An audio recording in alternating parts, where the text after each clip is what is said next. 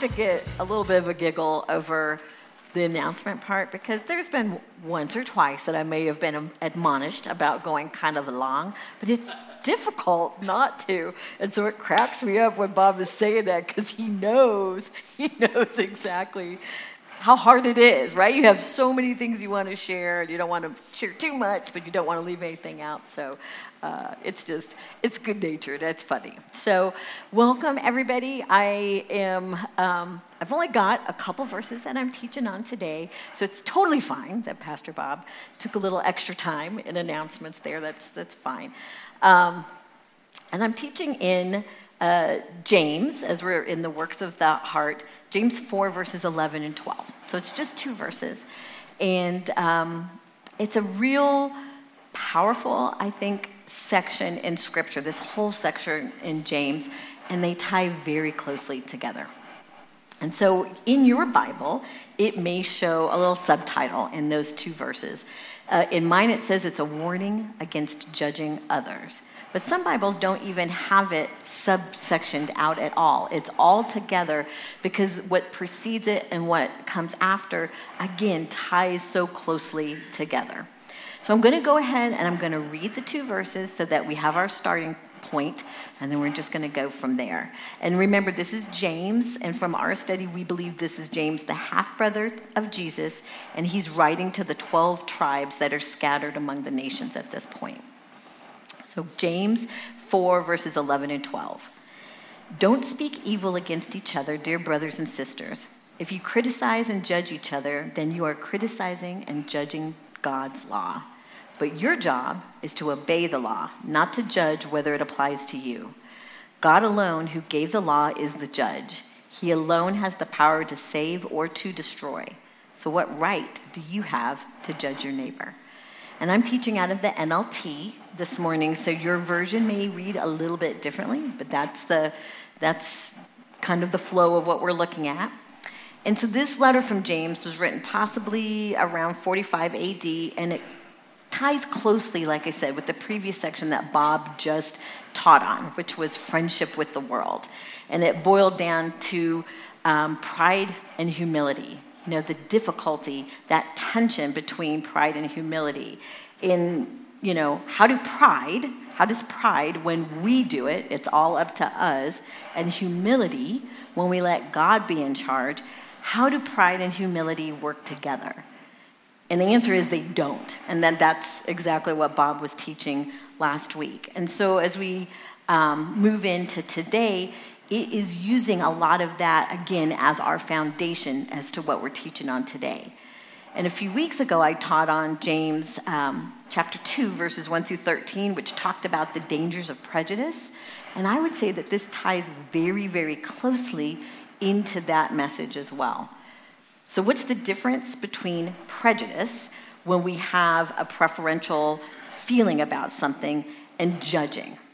So, again, a preferential, I showed pictures when I taught on that message and just asked, you know, when you see these two pictures, do you have a positive feeling about one or a negative feeling about one? So sometimes we feel a prejudice without even knowing that it's there and maybe not even knowing where it came from, what, what happened in our lives or you know, what we've been around that has caused that, that initial preference of one thing or one person over another. So, the difference for what we're talking about today when we think about um, prejudice, having that preferential feeling and being judgmental, a lot of what James is talking about is that speaking or evil slander against a brother. So, um, depending on your version, it might use the word slanding, a slander or speaking evil. So, the evil that's being referred here, referred to here, um, as I was reading through some commentaries and studying and, and looking at some different passages, there's a commentary, Barnes, that phrased it in a way I thought was really good. So, the evil here referred to is that of talking against others, against their actions, their motives, their manner of living, their families. Few things are more common in the world. Nothing is more decidedly against the true spirit of religion. Or we could say true spirit of Christianity. So think about that, that against their actions, oh, I wouldn't have done it that way. Their motives, you know, um, they're just trying to, they're greedy. They're just trying to get more money for themselves. Uh, their families, look at that. Their kids don't even go to church. I don't think they're very good parents. You know, I don't, I don't think that they treat the kids very well or the spouse very well. We try to make things make sense. So often we bring in details that we don't even know are true when we are being judgmental with somebody. And it's and I don't think that people you don't purposely doing that. I don't purposely do that, but I find myself doing exactly that. It's not like you set out for that. And we see this, this theme in Scripture when he says, when Barnes says, few things are more common, it lets us know that this isn't new to now. We see this and we see people railing against things. What's new to now is that everybody has a public forum to rail against whoever they want to be judging, right? Everybody can be on social media, YouTube, they can be videoed and be seen across the planet, quite honestly. And it was a little bit different then, right? You had to work a little bit harder for everybody to know how judgmental you were, right? So, uh, so when we look at scripture in Ephesians 4:31, um, this was written around 62 AD. We see Paul addressing the same issue: get rid of all bitterness, rage, anger, harsh words, and slander, as well as all types of evil behavior. And then around 64 AD, in Peter's first letter, we see in 1 Peter 2 1, so get rid of all evil behavior, be done with all deceit, hypocrisy, jealousy, and all unkind speech. And much to what Bob was teaching to last week, often the roots to slander, hypocrisy, jealousy, unkind speech, those types of things, is pridefulness, right? Pridefulness. And jealousy is pridefulness. If you're jealous of what somebody else has, we might say it in a new, good natured way. But if you have true jealousy about what somebody has, often it feels like somehow we would be more deserving of what they have than just being happy for the fact that they have it at all. So we're, I'm going to reread verse 11. I'm just going to read it to you, and then we're going to just talk about each of these verses by themselves. Verse 11 Don't speak evil against each other, dear brothers and sisters. If you criticize and judge each other, then you are criticizing and judging God's law. But your job is to obey the law, not to judge whether it applies to you. So, who in this room, and you don't have to raise your hand, has ever realized in the midst of doing this, the irony of judging someone you feel is too judgmental. And I will totally raise my hand on that. Like, while I was putting this message together, I had a little tirade with Bob about something, and I'm like, holy mackerel, I am doing exactly that. Um, yeah, absolutely. And, and I think that I really believe in my heart that um, when we can at least get to the point of acknowledging, acknowledging and recognizing when we are starting to roll down that path, that is a huge step to making progress in that. Because my feeling is, you know, based on my personal experiences and talking to people, we probably are never going to get this thing 100% nipped in the bud until we're with Jesus. But knowing that and being repentant and sorrowful when we misstep in that way is a huge is a huge step and god acknowledges that because he he knows our heart what our heart is what our true heart is. And in that scripture when it says but your job is to obey the law the word in the greek that obey is be a doer right? And so we talk about in james as part of our main mission is to be a doer of the word not just a hearer not just a reader to be a doer of it. It means that to be obey the law, be a doer, and don't sit in judgment of it. So if we are judging the law, what he means by sitting in judgment of it, judging the law is essentially saying that we can decide when it does or doesn't apply. right? That kind of, that whole thing, well, I wouldn't do it that way. You know, you might have a boss or somebody and you're like, you know, my boss does X, Y, Z, and I totally wouldn't do it that way. That's blah, blah, blah, blah, blah. Well, newsflash, he's your boss and it's not your job, right? If it's your job, then you get to decide. And it's the same with God. God is the judge, He's the giver of the law. It's not up to us to decide when or it does or doesn't apply. It is up to us to do the study to try to understand it, right? To have a true understanding of what he is asking us to do and what he is asking us to let him be in charge of. So there was a great quote that I found. I really liked it. It's by Emperor Maximilian, which sounds very fancy. Um, and he was uh, king of the Romans from 1486 and Holy Ro- Roman Emperor from 1508 till his death. And his quote was To offer to domineer over the conscience is to assault the citadel of heaven. And I like that quote because it is one sentence and it simply says what it means.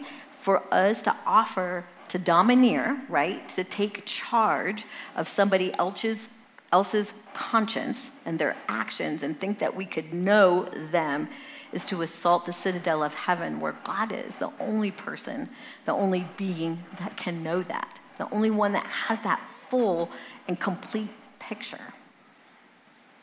And so that is where, that's like our setup as we get on to this verse 12. So this verse 11 talks about what we're not supposed to do, right? We're not supposed to speak evil. We're not supposed to criticize and be judging God's law, right? When it does or doesn't apply. Our job is to obey the law. And then as we move into verse 12, and I'm just going to read this again to refresh us God alone, who gave the law as the judge, he alone has the power to save or to destroy. So, what right do you have to judge your neighbor?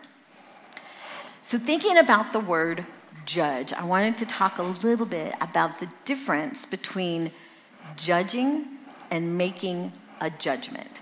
So, making a judgment is where you're assessing character, um, you're assessing teaching. So if you go to a church, you go to this church, you go to another church, you have to make a judgment. Is that person teaching from the Bible? Are they teaching truth? Is what they are teaching, is it biblical? Right? So you being in your Bibles helps you to make that judgment, to make that assessment as you're looking at that. Because in the Bible, it tells us that we need to beware of false teachers, right? We need to beware of those, those wolves in sheep's clothing. We need to be able to make that judgment. We need to be able to make judgments about sin and when to address it. Because in the Bible, it also says if we have a brother or sister in Christ that we see is sinning, that we are often to help gently nudge that person, right? Not beat them over the head with something, you know, but to gently nudge them and help them, to help them with reconciling to the Lord and reconciling with their brothers and sisters. We need to be able to make a judgment. Remember, and before I even say that, think about the saying, hate the sin, not the sinner. That's where that feel is, right? You're trying to help somebody with a sin, but you have to be able to make that judgment based on God's word, right? Not whether or not you think it applies in that situation. And then how he has given us directions on how to address those things. Again, to be do it in love. Um, maybe is someone ready to hear the gospel? Has anybody ever without making a judgment, not assessing the situation, assessing the, the person that you're uh, talking to, uh, assessing what the Holy Spirit has said to you. Have you ever just like started blurting out, you know, the about Jesus, and then the person does not respond with like, "Hallelujah, hooray! I'm saved now," right? You have to make an assessment, and you have to ask the Lord how to respond in those situations. If it's not specifically addressed in the Bible, the best that we can do is ask the Holy Spirit to guide us. You know, some things are not like totally black and white, and that's when we're asking the Holy Spirit to help us to make that assessment so that we can make a judgment. So think about think about a judge in a court, right? If the judge in the court walked in, right, and he You know, you've got somebody who's kind of messy, you know, messily dressed or whatever, and then you've got somebody dressed to the nines. And the two walk in, and before they've even presented their cases, the judge says, guilty, you know, to the person that they feel is, that's both prejudice, right, and being judgmental, right? It's all the things. Um, that's why what a judge is supposed to do is to make a judgment, an assessment on all of the information and all of the evidence that they can collect. Now, the only thing that's different in this instance is a judge, a human judge, is human and not infallible. Only our Lord is infallible. So when it comes to us trying to make an assessment, trying not to be judgmental, just thank the Lord that it isn't our responsibility to make all those decisions. He never expected us to bear the burden of judging everybody else, right? That is His and His alone. Thank you, Jesus.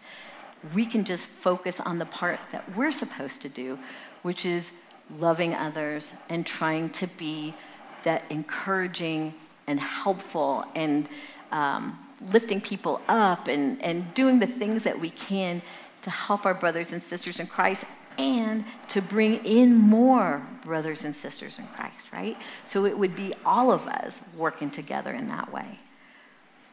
And not being judgmental doesn't mean you can't have a difference of opinion all right? You absolutely can. An easy one that I think about is baptisms, right? So we talk about the method of baptism is not really written in stone. We like to dunk because we think it's super fun and we think that there is precedence for dunking. But if somebody said, no, no, no, I only believe in the sprinkle, we would be totally okay with that as well. But I have seen many an argument, many an ugly argument come about. So instead of a person or a family being so happy that somebody wants to be baptized and commit their life to the Lord, they are judgmental about the method in which they decide to do that. Can we see where that can be kind of problem, problematic? Um, think about what we do here in the venue. And one of the things that we have seen is first of all, what an amazing ministry to be able to be with families for a wedding or for a memorial, for things like that. Such important things that happen in somebody's life. But I have had conversations where, you know, there's one family member who's in charge of making all of this happen for a memorial. And that's a lot, right? That's not something that you plan for, right? A year in advance or anything like that. It's got a lot of heavy emotional attachment. And so often, and in a particular instance I'm thinking about, um, they're concerned that other families are going to be judgmental that they didn't spend more money for the reception food afterwards, right? And they're concerned that there's going to be too much scripture involved. Forget the fact that the person who passed away was very involved in their church and scripture was very important to them. They just don't personally feel that way, right? That's, that's really a tough place to be for families in that, where they feel like they're being judged by the other instead of coming together and supporting each other through a very difficult time. And that's how I believe when we look at scripture, that's what I think God wants us to do. He doesn't want us to try to judge somebody else's motives, families, direct, any of that stuff. You know, you can say, I wouldn't do it that way, and when it's up to you for your own self, then you just don't do it that way. But for us to really be able to show that kindness and that love and that grace to others when we maybe just don't see it ourselves, when it doesn't make sense for us. So if we trust that God knows what He's doing, and if you're in this room or you're watching online, I have to think you either trust He knows what He's doing or you are just praying He does so that you can be let off the hook of having that crushing responsibility of having to judge others. That's why we read the Bible, we study the Bible. But if we trust in that, then we need to pay attention here to what He's saying to us.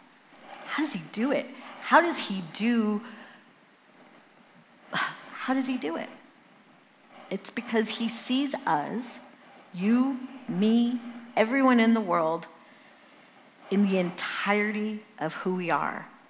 He knows who we were from the moment we were born, from before we were born, all the way up to the moment we are now. And He sees all that we will be, as well as all as that we could be, right? Because those two things are not always the same.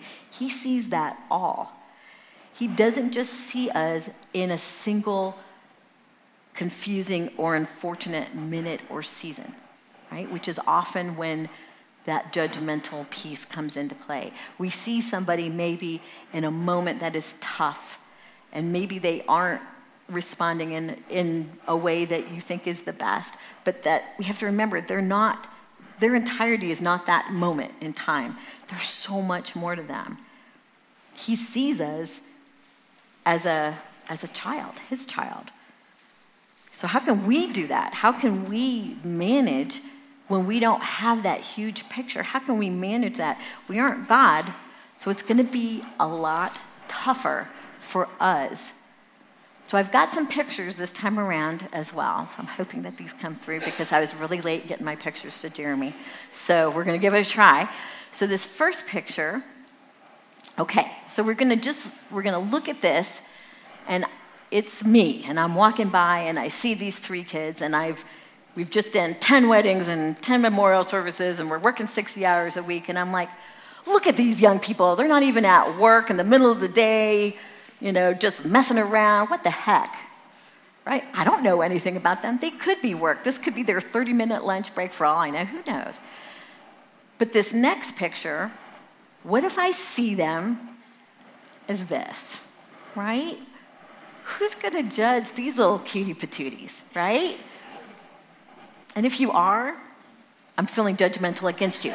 So, so I, I, was thinking to myself, you know, what kind of a nice gimmick it would be to try to do that, to try to start picturing somebody when you're going down that road like that.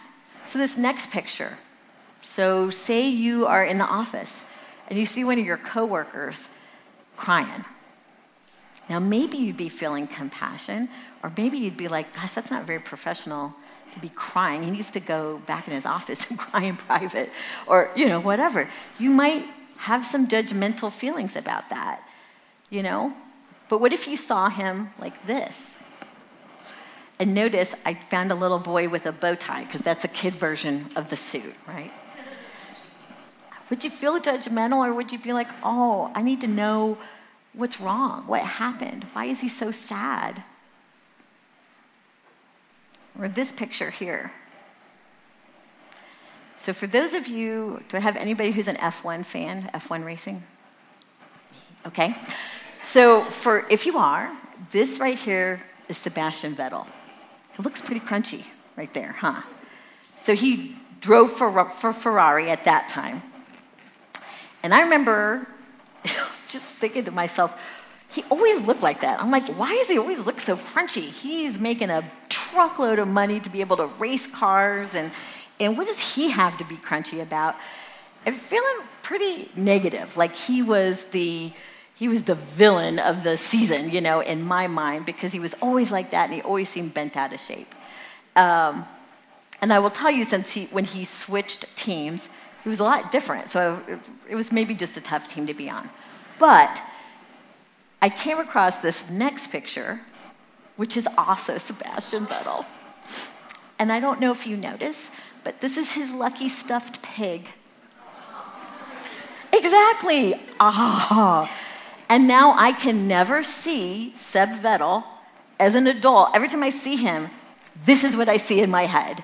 So anything that he does, I have to remind myself that in a moment when somebody is stressed or overwhelmed or whatever, I mean, whatever, I don't know what's going on in somebody's life, but I do know that everybody at one point was a child with dreams and, and feelings and parents and influences that came into their lives. And Seb Vettel with that little stuffed pig, that is like such a thing. It's hard right? It's hard to be able to visualize people in that way when you only know them as an adult. Parents, do you ever wonder why your kids might treat you a little bit judgmentally? Do you ever, and don't even try to tell me that it never happens because, um, you know, you try to tell your kids, I've been through this, but it's hard for them because they only know you as a parent. It's difficult for them to picture you in their mind's eye the way God does as a child. And that you did have all of the things, good or bad, that could happen to a child. And a lot of that is what forms how you parent, right? Do you ever, I mean, have you ever had a kid that where it's almost like they can't even acknowledge that you have a life apart from them, much less that you were ever a child? One of my favorite stories is my sister. Um, she, her daughter has, uh, her, her youngest boy, Ian. One time we did a little play date where Ian and his sister Bryce were with me, and my daughter wasn't with me that weekend. And Ian had left something in the car, and then my daughter came back, you know, and she's in the car, and she's like, Whose is this? And I was like, Oh, it's Ian's. And she's like, Ian was here? I'm like, Yeah. She goes, In this car? I'm like, Yes. And I wasn't here? No. But it was one of those moments where I think, as a little kid, it occurred to her that when she wasn't there, things still happened in my life, right? Things still, it wasn't like everything was on hold and I'm sitting in a chair over here just waiting until she shows back up. So for us, sometimes when we encounter people, we forget that outside our time with that person, there's a whole world of things that happen. There's a world of things that happen before, during the time that we know them, and there'll be a whole world of things that happen after. And the best that we can do if we're trying to be uh, obeying God's law, like what He's asked us to do, the job He's given us to do, is to help that person. And it doesn't mean, again, having to have the same opinion as that person. It doesn't mean that we have to uh, further, if we think that they're doing something that's hurting themselves, we don't have to be active participants in that. But we can be praying for that person. We can be encouraging to that person and let them know that we are for them. And when I say pray for them, I don't mean, ugh, they need prayer big time because they are messed up. I mean praying for them from the bottom of your heart that the Lord, who is the only one that knows the full picture, that He will bring to pass the best case for them right? That that that that is what we should be praying for. Not from where we're praying from, we're making a judge, we're judging them, right? Because we don't have all the information, and if we don't have all the information, we can't always be assessing the situation. Sometimes we have to assess the situation and we work with what we have, but gosh, we shouldn't be looking to be put in that position if we don't have to be, because we are human and we are fallible. We are not infallible. So, our homework, right? We're coming at the end of this before we close in prayer and we go into communion. Our homework is going to be this. So, just be thinking about this as we move into this next week is to one, to be on the alert to recognizing when we're being judgmental, right? So, we talked about some of those things. And I think from your guys' reactions, laughing. I think we already noticed that a lot. But really try to make yourself be um, looking for that, right? Every single day when you're starting to go down a road, ask yourself that. I've mentioned so many times in Jackie's class the rubber band thing around the wrist, and that when you were having an unkind thought about somebody or something, you snap it to snap yourself out of it. That is one of the best and easiest gimmicks I have ever seen. So try it for a week. Tell yourself you're going to put it around your wrist, and if you find yourself being judgmental about something, give yourself a little snap, right? Um, and when you recognize that, you take a breath and a step back and look at the situation and ask yourself are there things that are specific to me that are making me react in this way? Because often our judgment on other people, being judgmental of somebody else, doesn't even necessarily have to do with them so much as much as our personal life story, right? The things that we have been through that are specific to us. There may be some things that are, um, it works this way for everybody, but I think most of us know a lot of things are very specific to us as people. There might be something that is a challenge for one person that is not a challenge for somebody else. Think about something like gambling or drinking, right? Somebody may be able to have a glass of wine, and that's the glass of wine they have for a month, right? For some people, that might be a challenge. And so we need to understand that we have very specific circumstances so that when we're looking at something, are we looking at it through the filter of what has happened to us, our particular circumstances? Because we don't have God's filter. We're not that big. We want to remember that there's so much more to a person than what's standing right in front of us. And we want to be able to see them as God sees them as a child. Picture everybody with that stuffed lucky pig. I swear it helps, it helps to picture them as a child. Uh, if you're a kid, if you're an adult kid, ask your parents to see pictures of them as a child so that maybe that you can have that, that ability yourself um, to see your parents in that way. Uh, Pray for them. Again, not judgmentally. Pray for them and pray for yourself to snap out of it when you're going down that road, wrong road. Ask the Lord to just show you them the way He says sees them and to help you recover because it's going to happen. It's going to happen, right? So it's not a failure if it happens. It's a failure if we give into it and continue down there, right? Uh, it's a victory when we recognize it and we ask the Lord, just help me reset. And the faster we can reset, that is a victory after victory after victory. And then remember that that person may be struggling in the same way in reverse, in the way that they see you, and the way things that they think about your situation. Sometimes it's helpful to understand that it's a two way street and that you would hope that you would have that same type of mercy and compassion when people are dealing with you um, because they don't know your whole story. And part of that is when we when we create relationship in a church, in family, and we share the things that are going on in our lives, it can make it a little bit easier to not be judgmental. Sometimes, if we feel like we have to hold everything so close to the vest and we can't trust anyone with anything, how could they possibly know what you're going through? And it's hard because you want to feel like you can trust that you're with someone that is, go- is going to be compassionate and not judgmental. So, if we're able to model that, then perhaps our sphere of influence will be full of people who trust sharing those things with us so that we can be really successful in just coming around each other and not being judgmental. All right, so we're going to uh, close in prayer and then we're going to move into communion.